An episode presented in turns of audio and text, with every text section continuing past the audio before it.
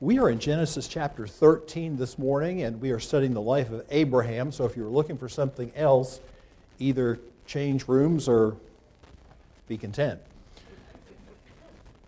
All right, we're in Genesis chapter 13. I want to point you, if you missed it on the way in, we do have the, uh, the study outlines for today. So if that would be of any help to you, you can go ahead and pick one of those up. Um, one of the things you're going to see right away is, and I, I tried to tell you this last time with only 11 teaching lessons in this particular quarter. See, because Easter falls really early this year on the last Sunday of March, and that's a five Sunday month. So uh, I think Pastor Cameron's going to reserve one of those Sunday schools for uh, the elder group meetings like we've done. Uh, so that only gives us 11. Well, that means we have to hustle even more. So, what I've done this morning, um, although it's amazing if you look at these things sometimes and you pray about them, how they work out, um, I think you'll find that even though we have two chapters to cover this morning, there's a commonality between the chapters, even though the stories are different. Uh, and uh, there's a theme that I'm going to be pursuing in this, and it's one that I kind of prepared you for last week. Um, you're going to be seeing a lot of this, and that is tests to our faith. The lesson this morning is entitled The Pilgrim Pathway. And what we're going to do is, is read chapter 13 to start too much to read two chapters all in a row, so um, we'll read chapter 13, look at that, and see what's there, and then we'll hopefully have time to get into chapter 14 and see what's there. But just bear in mind, um, this is one of those times where, even though it's really tempting because there's a lot of stuff you could kind of slow down and, and get involved with, we can't do that or we won't cover the ground. And I've had people tell me before, don't worry about that, just you know, slow down. The same people, when you get to the end, you don't cover everything, say, oh, we didn't get. So, anyway, Genesis chapter 13, I'm going to read verse 1 and then following. So, Abraham went up from Egypt. So that's where we last saw Abram was in Egypt. He and his wife and all that he had, and Lot with him into the Negev. Now Abram was very rich in livestock, in silver, and in gold, and he journeyed on from the Negev as far as Bethel to the place where his tent had been at the beginning, between Bethel and Ai, to the place where he had made an altar at the first. And there Abram called upon the name of the Lord. And Lot went with Abram, uh, who went with Abram, also had flocks and herds and tents, so that the land could not support both of them dwelling together, for their possessions were so great that they could not dwell together and there was strife between the herdsmen of Abram's livestock and the herdmen of Lot's livestock. At that time, the Canaanites and the Perizzites were dwelling in the land. Then Abram said to Lot, Let there be strife between you and me, and between your herdsmen and my herdsmen, for we are kinsmen, or as the King James says, brethren. Is not the whole land before you? Separate yourself from me. If you take the left hand, then I will go to the right, or if you take the right hand, then I will go to the left. And Lot lifted up his eyes and saw that the Jordan Valley was well watered everywhere, like the garden of the Lord, like the land of Egypt in the direction of Zoar. This was before the Lord destroyed Sodom and Gomorrah. So Lot chose for himself all the Jordan Valley, and Lot journeyed east Thus they separated from each other. Abram settled in the land of Canaan, while Lot settled among the cities of the valley and moved his tent as far as Sodom. Now the men of Sodom were wicked and great sinners before the Lord. The Lord said to Abram after Lot had separated from him, Lift up your eyes and look from the place where you are, northward and southward and eastward and westward for all the land that you see. I will give you to you and to your offspring forever. I will make your offspring as the dust of the earth, so that if one can count the dust of the earth, your offspring also can be counted. Arise, walk through the length and breadth of the land, for I will give it to you. So Abram moved his tent and came and settled by the oaks of Mamre, which are at Hebron, and there he built an altar to the Lord. Gracious Father, we thank you for this Lord's Day. Thank you for the beautiful sunshine that we're experiencing. And Lord, we do know for other folks in other parts of the country, they have some rough and difficult weather, either that's already transpired Friday and Saturday or that's yet to unfold in the early part of the week. So uh, we just ask for our, uh, your people in particular as they gather today, that uh, the cold may not inhibit their worship, that they may be able to, to come to your house, that you will give journeys, mercies, and protection. And then for people in general, Lord, we pray that you give wisdom to those authorities that have to make decisions, airlines that have to make decisions, all these types of things. Uh, we're grateful that you oversee it all and that you can be looked to for wisdom in these things, and so we acknowledge that. Now, Lord, as we come to your word here in ABF, we pray that you bless our class. We pray that you be with uh, the other classes as well and guide and direct. May uh, the Lord suit a blessing for each heart and just give us attentiveness, Lord. We know that each of us brings all kinds of burdens and, and, and things that could certainly distract us and take us away from what you've brought us here for. So I pray that you will not only work through me, I'll say the things that you want to be said to meet needs that are here today, whether I know them or not. Uh, and also, Lord, for us as we listen, so that we would be looking to you and realize that you've appointed this time and brought us here for this purpose.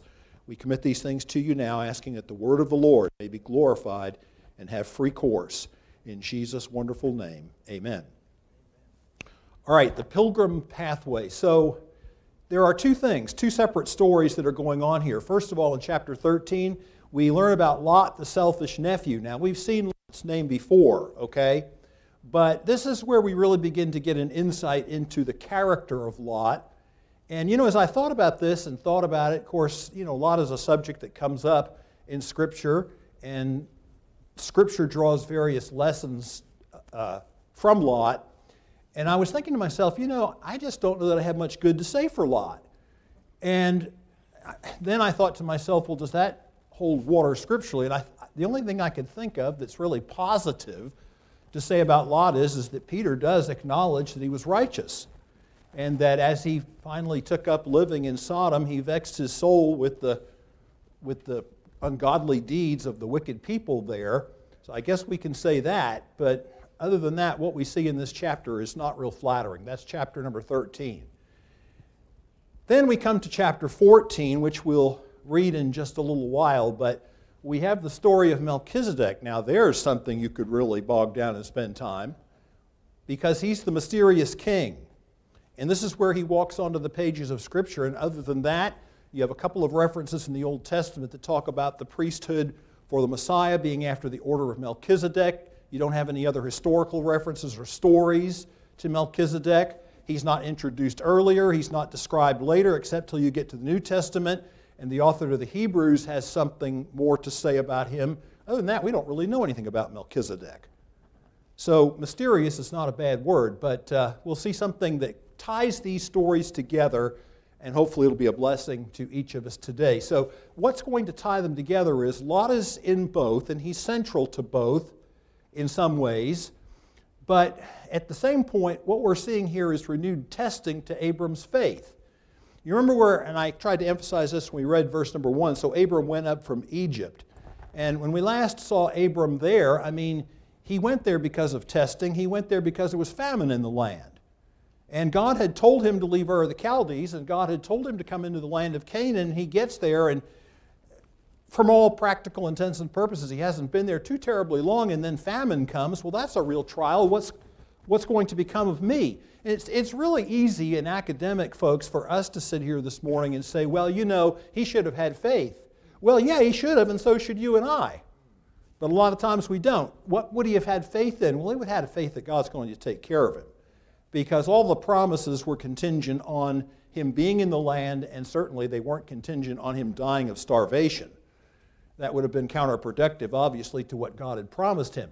But the truth of the matter is, if you were in that situation and you were casting about trying to figure out what's the right move to make, I got to take care of a family here and my flocks.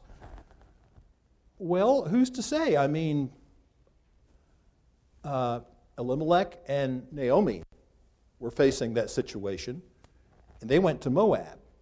And nothing in the scripture condemns that move. So I want to be real careful about just jumping on Abram with both feet here, although, as I said to you last week, he gets down there and certainly makes a mess of things. But this testing business, it comes to the fore again, and it comes in chapter 13 in the person of this selfish nephew. So the thing that I think is the spiritual lesson in verses 1 through 4 is, is that you find Abram once he realizes that he's made a mess, and, and you know, through Pharaoh, God has kind of dealt with him about this thing, he realizes that he's gotten careless, he's gotten away from the Lord. What does he do about it? And he returns to the land, but he returns to a specific place.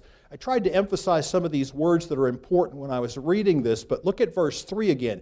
He journeyed on from the Negev as far as Bethel. Why did he choose Bethel? Well, he chose Bethel because that was where he last built an altar, where at the beginning his tent was between Bethel and Ai, to the place where he had made an altar at the first. So if we go back to chapter 12, let's take a look at the reference to this there were two altars. When he first came into the land, verse number 7 says he built an altar in the area of Shechem. But then he moved down to this Bethel Ai area, and I want to uh, read verse 8. From there he moved to the hill country on the east of Bethel and pitched his tent, with Bethel on the west and Ai on the east. And there he built an altar to the Lord and called upon the name of the Lord. And Abram journeyed on, still going toward the Negev. So, at least from what we read in the story, and using the geographical kind of as a, a, launching point for a spiritual application, this is the last record of where he built an altar and he's worshiping the Lord. He, he certainly doesn't build the altar in Egypt that we're aware of. And the point that I'm trying to make from all of this is you know, when we find ourselves having gotten away from the Lord, you find him where you left him. You know, it's just like I remember the story hearing years ago about the farmer driving down the road in the pickup truck. His wife was with him, and she was sitting over on the passenger side. And she spoke up and she said, Honey, we don't sit together as closely as we used to. And he looked at her and he said, Yeah, well, I haven't moved. So you do sort of have to remember God doesn't move. God is always faithful. And so if we stray, well, a lot of times it begins to show up in things like we get careless about our Bible reading, we get careless about our prayer life, we get careless about our devotion, our church attendance. And when you get right with the Lord, then you tend to get right back to those things because that's where you find your relationship with the Lord cultivated. So I think there's a spiritual lesson that we can draw from this. But now, what he has done now is to renew his fellowship with God. Call it revival, call it renewal, whatever you want to do.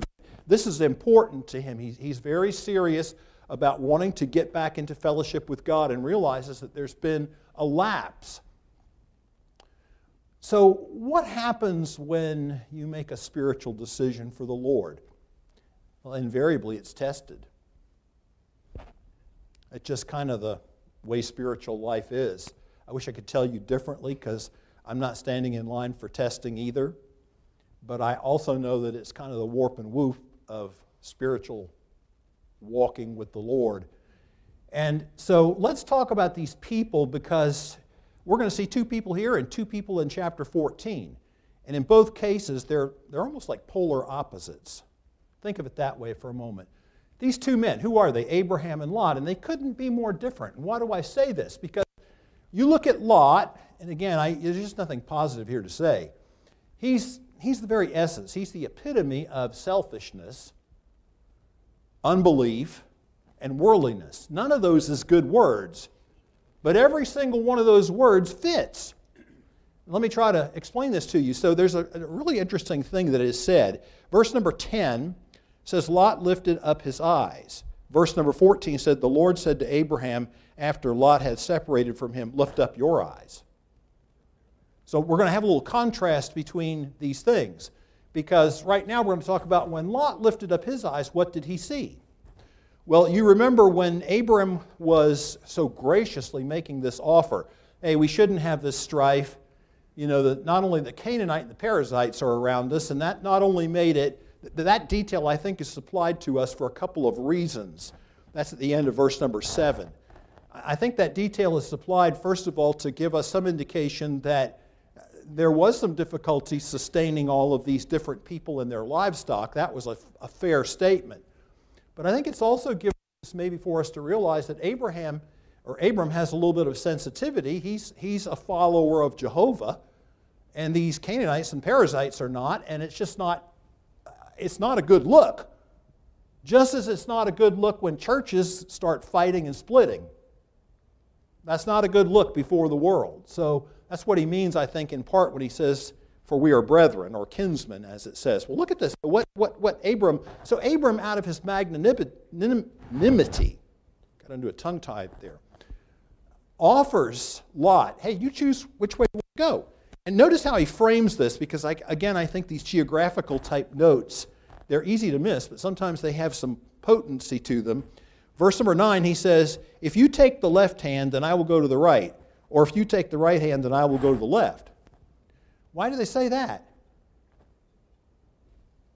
Isn't that kind of a, a weird way to put it? No, not really so much, because when you find that in the Old Testament, so here's what's happening. I have no idea which way east is. So I won't try to illustrate that. But that's typically how it was done. So let's just say H is east. So if I look to my left, it's north. If I look to my right, it's south. The point that I really want you to get right now is what he says to him, even if it's just an expression, is he says he's expecting that Lot will choose to go either north or south. I think that there's some reason for that. It unfolds because when Lot lifts up his eyes, what does he see? He looks east. He doesn't look north or south. Abram doesn't look east. There's a reason. Not that he's ignorant of what's there, he knows what's there, and he's looking to stay on the pilgrim pathway, just as you and I should. It's the sights of the world that allure and that tantalize. And it's Lot's unbelief, his inability to believe that, to, to grasp the, the vision and the promise like Abraham does, that look, these guys over here might have the well watered plain, but it's not where I want to be. It's not where I want to be physically, it's not where I want to be spiritually, and God will honor that choice because it's a choice made because of Him. That's faith.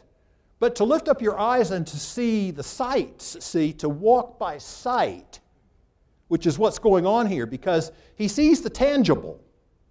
He sees the things that make a lot of sense if you're just looking at it from the standpoint of worldly values or worldly wisdom. And that's what he chooses for. And I make the statement he's apparently more interested in cities than tents. And it doesn't have anything to do with the fact that he didn't have enough tents. Look at verse 5. Lot, who went with Abram, had also flocks and herds and tents. He had tents. But when he looked towards the east and he saw the well watered cities of the plain, and it makes the comment, this is kind of uh, distinct here. Verse 12 Abram settled in the land of Canaan.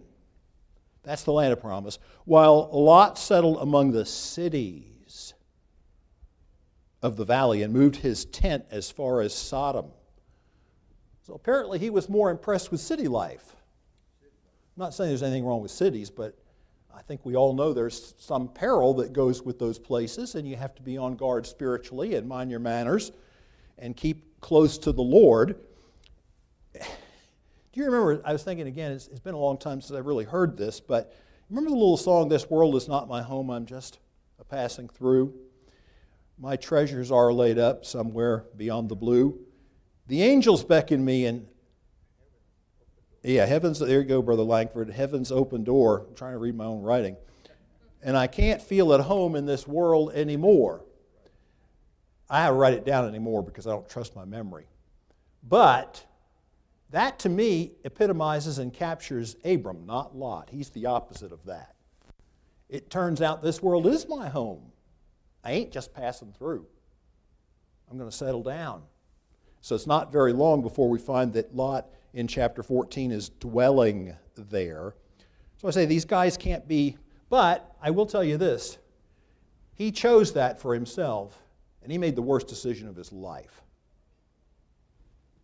That's just something to think about.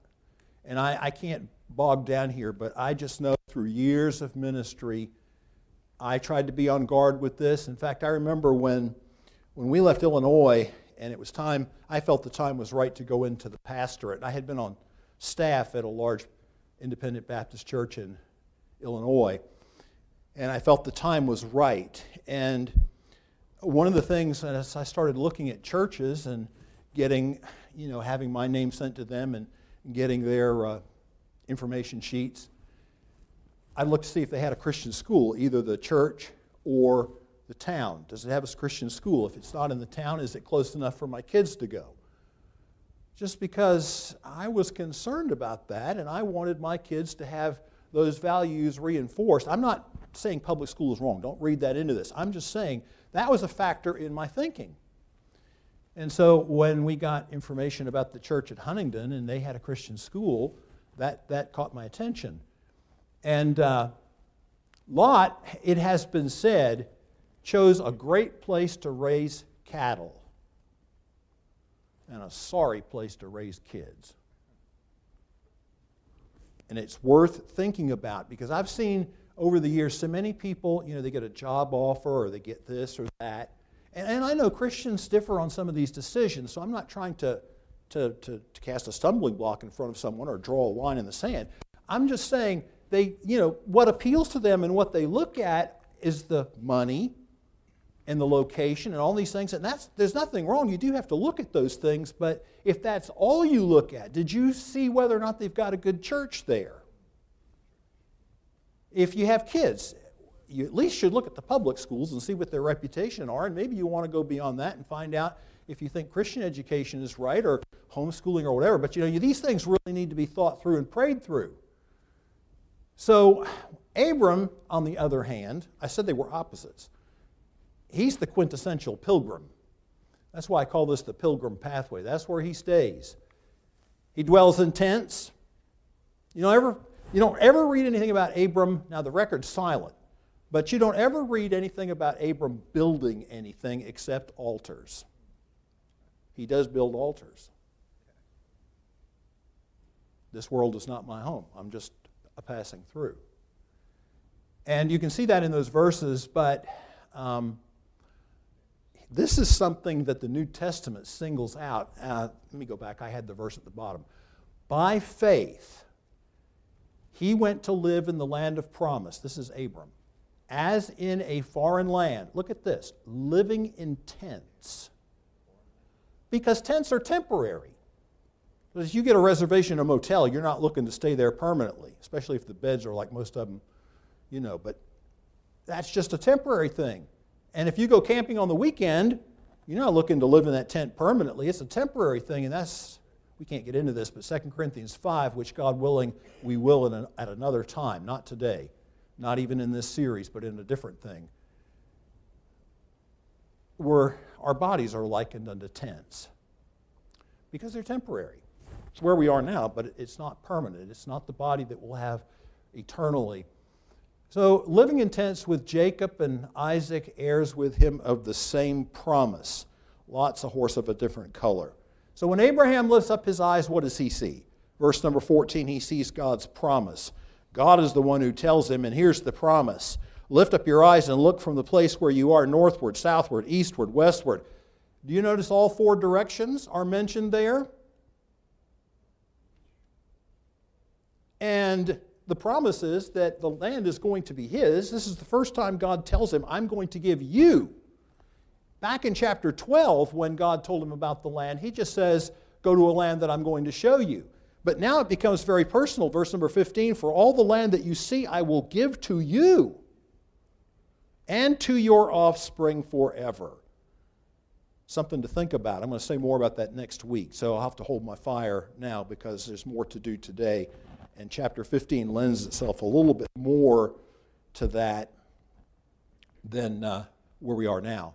But we'll come back and notice that. So he lifts up his eyes, he sees God's promise. Lot lifts up his eyes and he sees well watered plains. He lifts up his eyes and he sees not the tangible and not the temporal, he sees the eternal and the spiritual. And that's what we have to constantly strive for because we're in this world, but we're not of this world, and our values are different.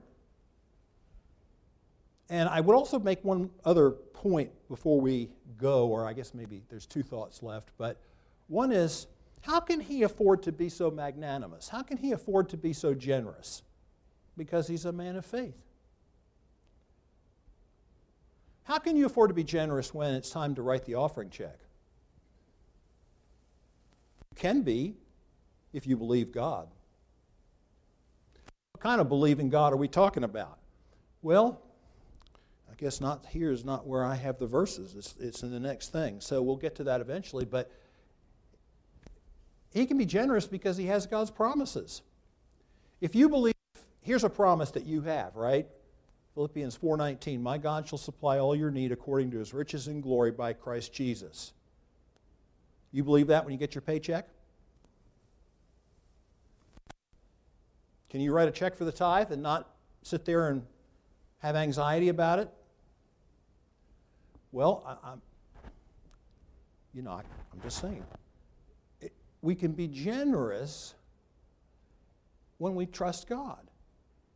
But Lot's not that way, which is why he's selfish. All right, we got to move. So here's kind of the, the point about the testing it often follows spiritual decision. He makes that decision to get out of Egypt where it's a debacle, to get back to Bethel where the altar is, and to get back into fellowship with God. And very soon, very shortly, he's got the person who's probably number one on his prickly person list. And I guarantee you, everybody in here's got one or ten. And sometimes they're in the family, and I'm not, okay, I'm not going to, I'll just say it but sometimes it is. And yeesh, I think that's where it's lots of times the most difficult. All right, so let's move along. The mysterious king. Let's read chapter 14. A little longer, but it's worth getting into. In the days of Amraphel, king of Shinar, and Arioch, king of Ellasar, Kedorlaomer, king of Elam, Tidal, king of Goyim, or nations, these kings made war with Bera, king of Sodom, Birsha, king of Gomorrah, Shinab, king of Admah, Shemeber, king of Zeboim, and the king of Bela, that's Zoar. And all these joined forces in the valley of Siddim, that is the Salt Sea. Twelve years they had served Kedorlaomer, but in the thirteenth year they rebelled. In the fourteenth year, Kedorlaomer and the kings who were with him came and defeated the Rephaim in Ashteroth Karnaim, the Zuzim in Ham, the Emim in Shaveh Kiriathaim, and the Horites in the hill country of Seir, as far as El Paran, on the border of the wilderness. Then they turned back and came to En Mishpat, that is Kadesh, and defeated all the country of the Amalekites and also the Amorites who were dwelling in Hazazon Tamar. Then the king of Sodom, the king of Gomorrah, the king of Admah, the king of Zeboim, and the king of Bela, that's Zoar, went out and they joined in battle in the valley of Siddim with Kedorlaomer, king of Elam, Tidal, king of Goyim, Amraphel, king of Shinar, and Arioch, king of Ellasar, four kings against five. Now, the valley of Siddim was full of bitumen pits. Hmm, that's interesting. And as the kings of Sodom and Gomorrah fled, they fell into some of them. That doesn't help you much. So the enemy took all the possessions of Sodom and Gomorrah and all their provisions and went their way. The next verse is going to tell us why all that battle was interesting to us and why it's important to God. They also took Lot. Well, he got his comeuppance pretty quickly, didn't he? They also took Lot, the son of Abram's brother, who was dwelling in Sodom. Didn't take him long and his possessions and went their way. See, this story, which is basically just a run of the mill battle, military engagement, becomes important because of the players, and the players are Abraham and Lot. And that's why we're, this is brought to our attention. All right, they took also Lot. Verse 15 Then one of the one who escaped came and told Abram the Hebrew, who was living by the oaks of Mamre, the Amorite, brother of Eshcol and of Aner. So these were allies, or the King James says confederates. So these guys were all confederates. They had an, an alliance or an agreement together. All right. When Abram heard that his kinsman had been taken captive, he led forth his trained men born in his house. This is interesting. 318. So you, you think about Abram's possessions. You ever think about what it takes to move around 318 people? Just think about it for a minute. And went in pursuit as far as Dan. That's 140 miles from where he was in Hebron. And as he divided his forces against them by night, he and his servants and defeated them and pursued them to Hobah. That's another 100 miles north. To Damascus, north of Damascus. Then he brought back all the possessions and also brought back his kinsman Lot with his possessions and the women and the people. And his return from the defeat of, after his return, after, after, just note that word for a moment. After his return from the defeat of Kedorlaomer and the kings who were with him, the king of Sodom went out to meet him in the valley of Shaveh, that is the king's valley, there to Jerusalem. And Melchizedek. So no introduction, it's just like it's a fact. And Melchizedek, king of Salem, brought out bread and wine. By the way, he was the priest of the Most High God. And he blessed him, that is Abram. Melchizedek blessed Abram and said, Blessed be Abram by God Most High, possessor of heaven and earth, and blessed be God Most High, who has delivered your enemies into your hand. And Abram gave him a tenth of everything. This is a long time before Moses and the law, right? Just saying. And the king of Sodom said to Abram, Give me the persons, but take the goods for yourself. But Abram said to the king of Sodom, I have lifted up my hand to the Lord, that is Jehovah, God Most High, possessor of heaven and earth, that I would not take a thread or a sandal strap or anything that is yours, lest you should say, I have made Abram rich. I will take nothing but what the young men have eaten, and the share of the men who went with me, let Aner, Eshcol, and Mamre take their share. So, other than the tithe he gives to Melchizedek, what the guys ate, and the share for the, his allies, his confederates, he doesn't it. Now, the reason that I emphasize the word follow, uh, the word after, is because this is when what's of key interest to us happens. When does this decision that Abram has to make? It follows a victory, a significant victory. All right, let's just have a look. So if you're wondering, what in the world are all those crazy names? How long do you have to practice to read those? all right, so if you start with Shinar, you're basically down there. See on the, on the right, you're basically down there in the Babylon area. This is a long ways. I'll tell you why these guys had an interest, though. So then you come up and you've got Ellasar, Goyim. Some of these places were, were relatively clear on, others were not, but there's three of them right there. Now, you, you see where they are. This is kind of the Mesopotamian thing, you know, where you've got the Fertile Crescent and they come down on the other side. They didn't travel, they didn't travel straight across because uh, it's desert. And you'll notice how they come down. What are they doing? Well, they're actually following what you have a reference in Scripture in the book of Numbers, two references to the King's Highway. Remember this? When Moses was taking the children of Israel on the journey to the promised land, he asked the Edomites and the Moabites, Can we, we'll just stick to the road. And we'll pay for what we drink and anything we eat. Can we pass through your land on the King's Highway?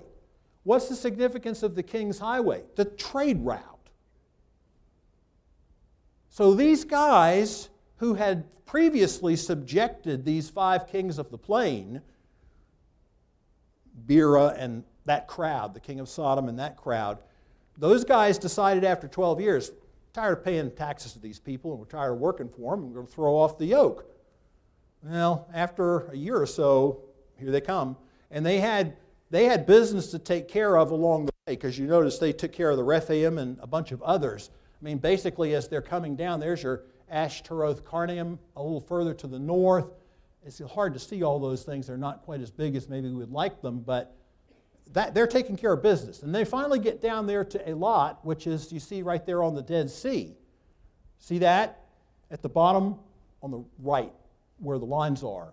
Then they turn around, and what do they turn around? They go back, go up. Now we're going to take care of these guys that caused us a problem, the five kings. And they join in battle. Well, what's interesting is it's after that that it's showtime. It's spiritual showtime. And once again, you've got two people that couldn't be more di- different. You've got Bera and you've got Melchizedek. What's Bera like? That's his name, by the way. It's mentioned at the beginning of the chapter, so I'll just call him Terah? Well, he's wicked. We know that. It says the men of Sodom were wicked before the Lord, sinners exceedingly.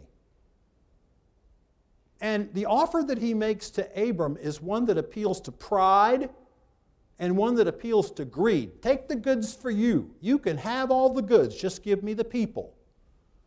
You can have all the goods. Well, Abram sees through that. He sees where that ultimately leads. It leads in giving the king of Sodom kind of a leg up, a leverage, as it were, that he can claim, hey, I, I, I made this guy what he is.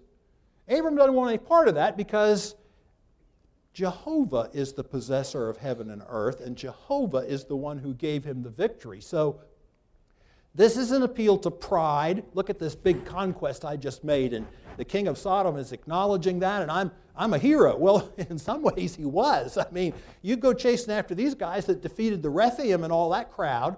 I mean, their campaign was victorious until they started messing around here. And they were, in fact, they were victorious with everything they did, even the five kings. And it was only as they went, were on the journey back home that somebody comes over and tells Abram, Abram says, that can't stand. And he gets his allies, and they go out. I don't know how many people they had. He had 318, which are trained. The King James says armed. You can do what you want with that. But he gets them, and then I don't know how many Aner and Amer and, and all that crowd brought to the table, but this guy's this guy's not bad. I mean, he figures out that the you know we're under we're underpowered here, but God is on our side, just like David was underpowered with Goliath, but God was on his side. But there's still a way to go about doing business, and he's smart about this thing. He, he attacks them at night, which typically they didn't fight in the ancient world. In fact, they did, typically didn't fight until somewhat recently in the modern world. You know, in the war between the states, you typically just didn't fight at night. Not like it is now. But anyway, they have airplanes and stuff flying around in the dark. Could do that. But this is that's what this is. This is what this is who Bera is. But Melchizedek, all right, look at the last five letters of his name. Z E D E K. See it? Zedek. You know what Zedek means in Hebrew? Righteous or righteousness. Mel- Melech the first part of, see, look at the consonants, M, L, and we have CH. But Melech in Hebrew is king. So the author to the Hebrews tells us what does his name mean? It means king of righteousness, but he was also king of Salem, which is another description because Salem means peace. So this guy is king of righteousness, king of peace. What does he offer? His offer, he see he's righteous, he's not wicked. His offer has nothing to do with greed, it has nothing to do with pride. In fact, it's the exact opposite. It's an offer to acknowledge God.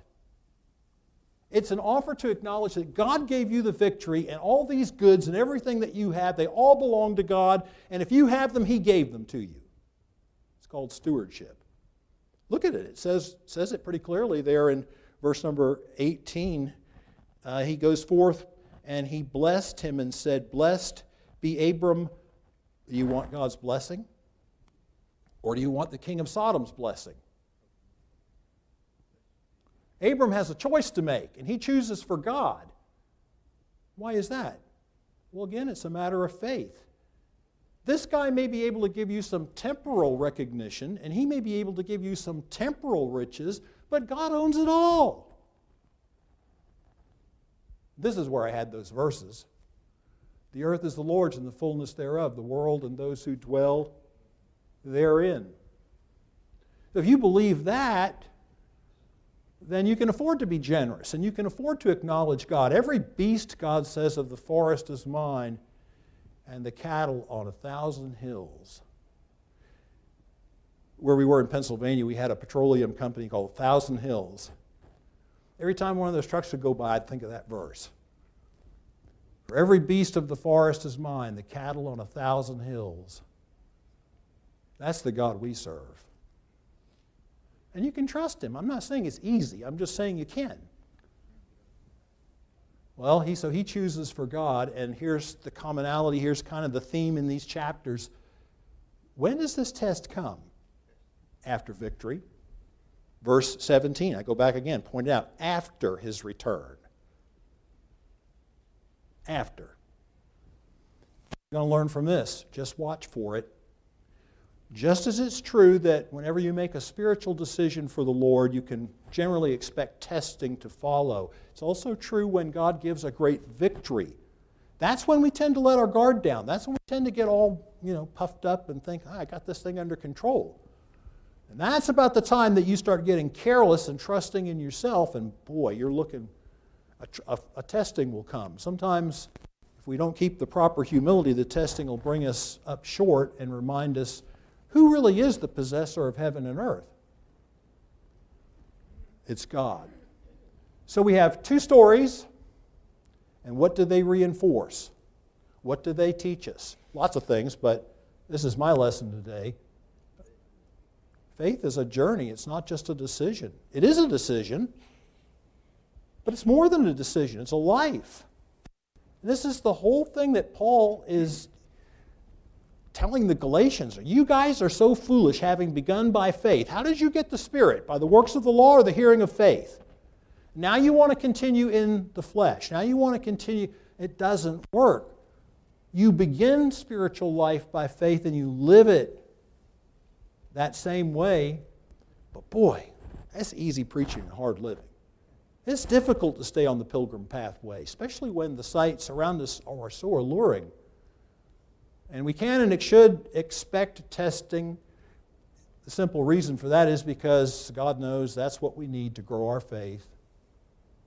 I didn't say it, He did. I'm not standing in line for it, neither are you. But unfortunately, it's how it happens. Count it all joy, my brothers, when you meet trials of various kinds, for you know that the testing of your faith produces steadfastness or patience. Not patience so much with people, although that's true too, but steadfastness with circumstances. And let steadfastness have its full effect, that you may be perfect and complete, lacking nothing. Which, to read between the lines, is in effect to say that without that testing, we probably wouldn't grow into the mature Christian God really wants us to be. And so there you have it. Now, if you're looking ahead, We'll be in chapter 15, God willing, next week. And uh, that's an interesting chapter as well. So they all are, really, but I hope you'll be able to be back. And let's have a word of prayer as we close. Father, we thank you for this day. Lord, you've been so kind as to remind us of things that we've known uh, a lot of us all of our lives, but it's easy to get away. It's easy to preach this stuff to others, but when the testing comes our way, it's sometimes difficult always to see the right way. But you gave Abram great victory in these things. He, he passed both these tests with flying colors, and we pray that somehow we would be able to do that. We know there are other times, we'll see it again, we get to chapter 16, that there were lapses, just as there are in our lives. And Lord, if we have been lackadaisical about our experience and been drawn away from keeping our eyes on you and walking by faith. Help us, Lord, to, to get, get and stay on that pilgrim pathway. We pray in Jesus' name. Amen. Thank you for your attention.